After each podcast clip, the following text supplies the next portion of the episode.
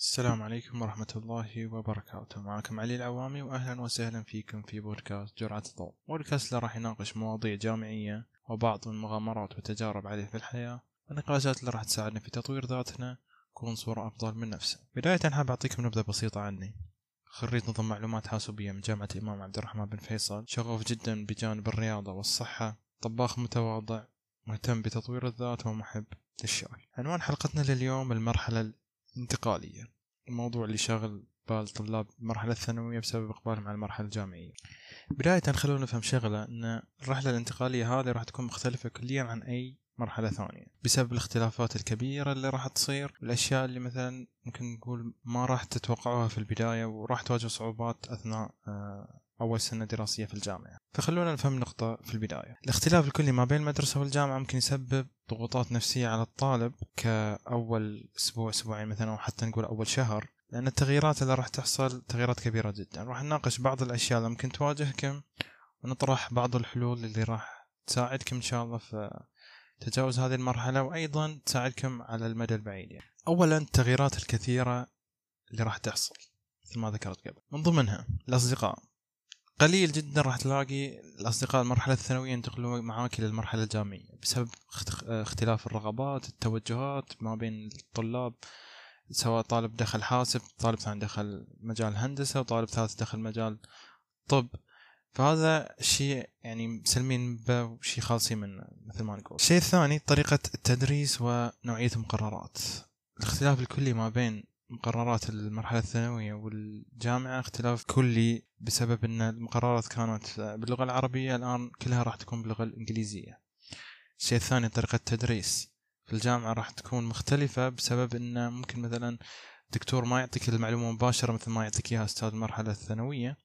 فهذا الشيء راح يكون آه، عائق بالنسبة لكم في البداية وعدم تقبل خلينا نقول. الشيء الثالث البيئة.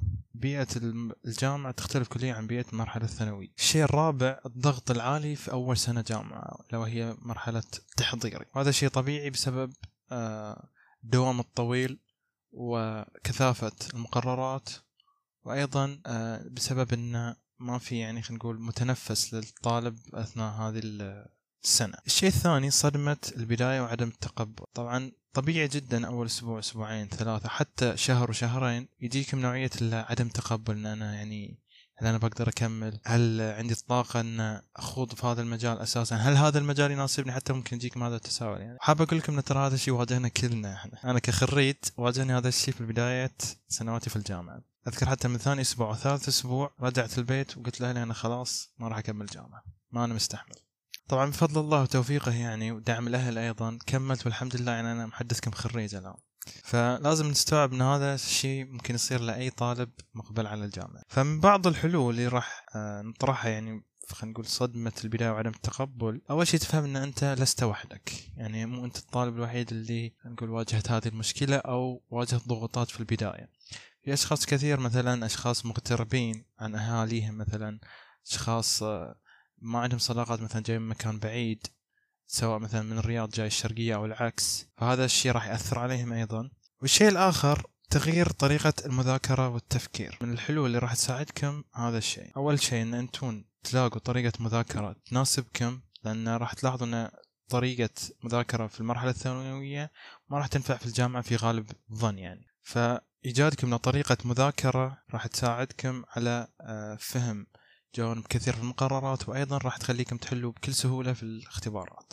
تغيير طريقة التفكير وش اقصد بهذا الشيء؟ بمعنى إن أنت في المرحلة الجامعية أنت مسؤول عن نفسك قليل جدا مثلا راح تلاحظ أشخاص يرشدوك سواء من أعضاء هيئة التدريس أو طلاب في البداية أنا أتكلم فقط آه يعني أثناء مثلا أول يوم دوام راح تلاحظ إن أنت مثلا تدور على الكلاس وين هو. أه حتى مثلا الاختبارات أنت ما تعرف مثلا كيف آلية عملها.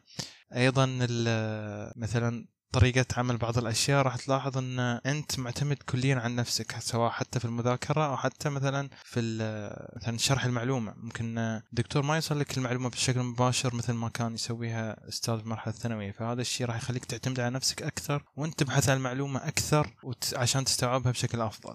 الشيء الأخير محاولة تكوين صداقات. وأقصد بهذا الشيء أن أنت تحاول أن أنت مثلا تفتح نقاشات مع طلاب شعبتك تحاول أنك مثلا تتناقش مع الدكاترة بحيث أن أنت تكون معهم علاقة وتصير معروف أنه يعرفوا اسمك. ولكن انتبه لجانب مهم جدا أنه مو كل شخص معك في الكلاس بمعنى صديق.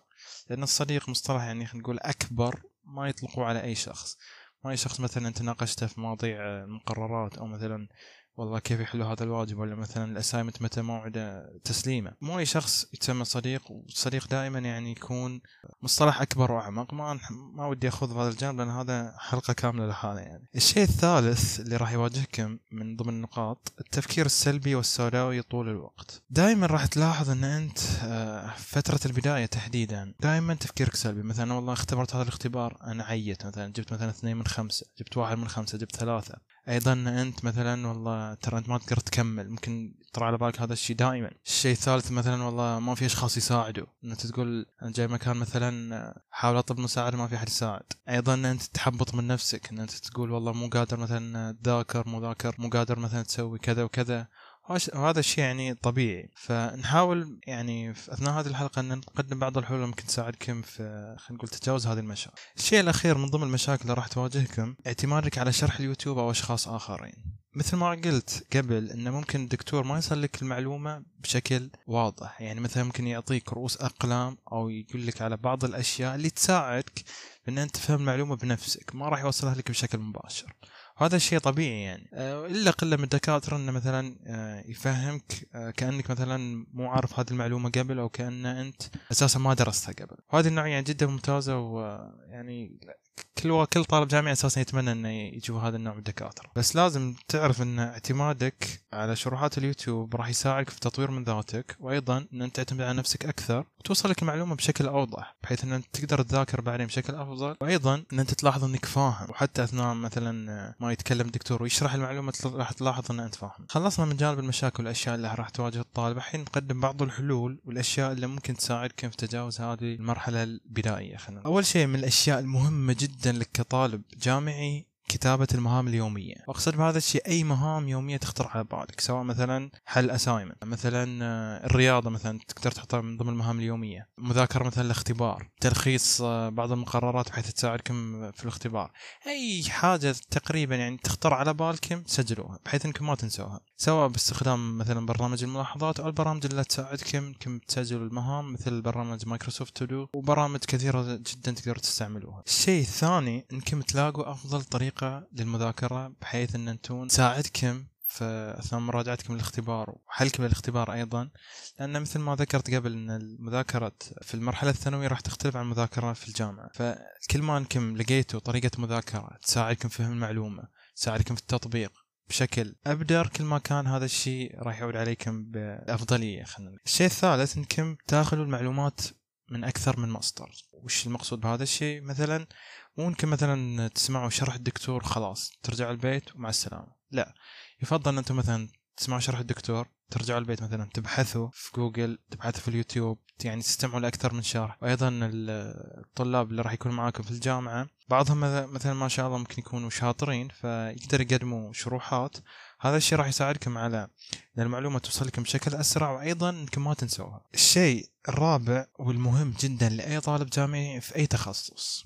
إنه يطور مهارات البحث. ما يبحث مثلا عن معلومة معلومتين أو مثلا من موقع موقعين وخلاص يطفش ومثلا ما يلاقي حل وخلاص يزهق. تطويركم لمهارات البحث راح يساعدكم بشكل كبير على أيضا تطوير مهاره الصبر.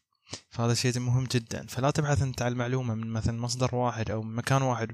وما تلاقي فائدة زي ما نقول تتحبط أو تقول خلاص لا أنا ما ما راح أبحث.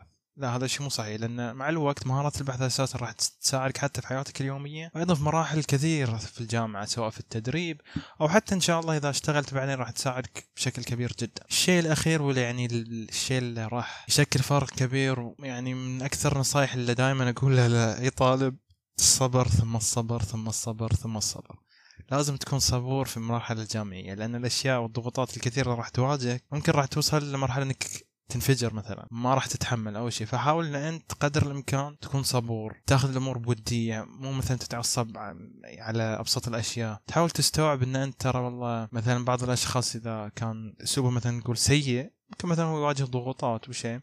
حاول إنك تكون صبور وأيضا في نفس الوقت إنه لا تكتم نفسك يعني لا تكبت داخلك بشكل كبير. حاول إنك تفرغ مثلا تتكلم مع أشخاص يعزوا عليك أيضا مثلا ممكن تكتب ممكن تتكلم مع مثلا مع نفسك تناقش. واشياء كثير اللي تساعدك إن أنت تكون قدر الإمكان صبور وما تنفجر على أي آه، سبب تافه. في الأخير يعني هذه خلينا نقول نصيحة أقدمها أو مقولة يعني. طبيعي جدا جدا كم تواجه صعوبات كثيرة جدا في البداية ولكن ثقوا تماما.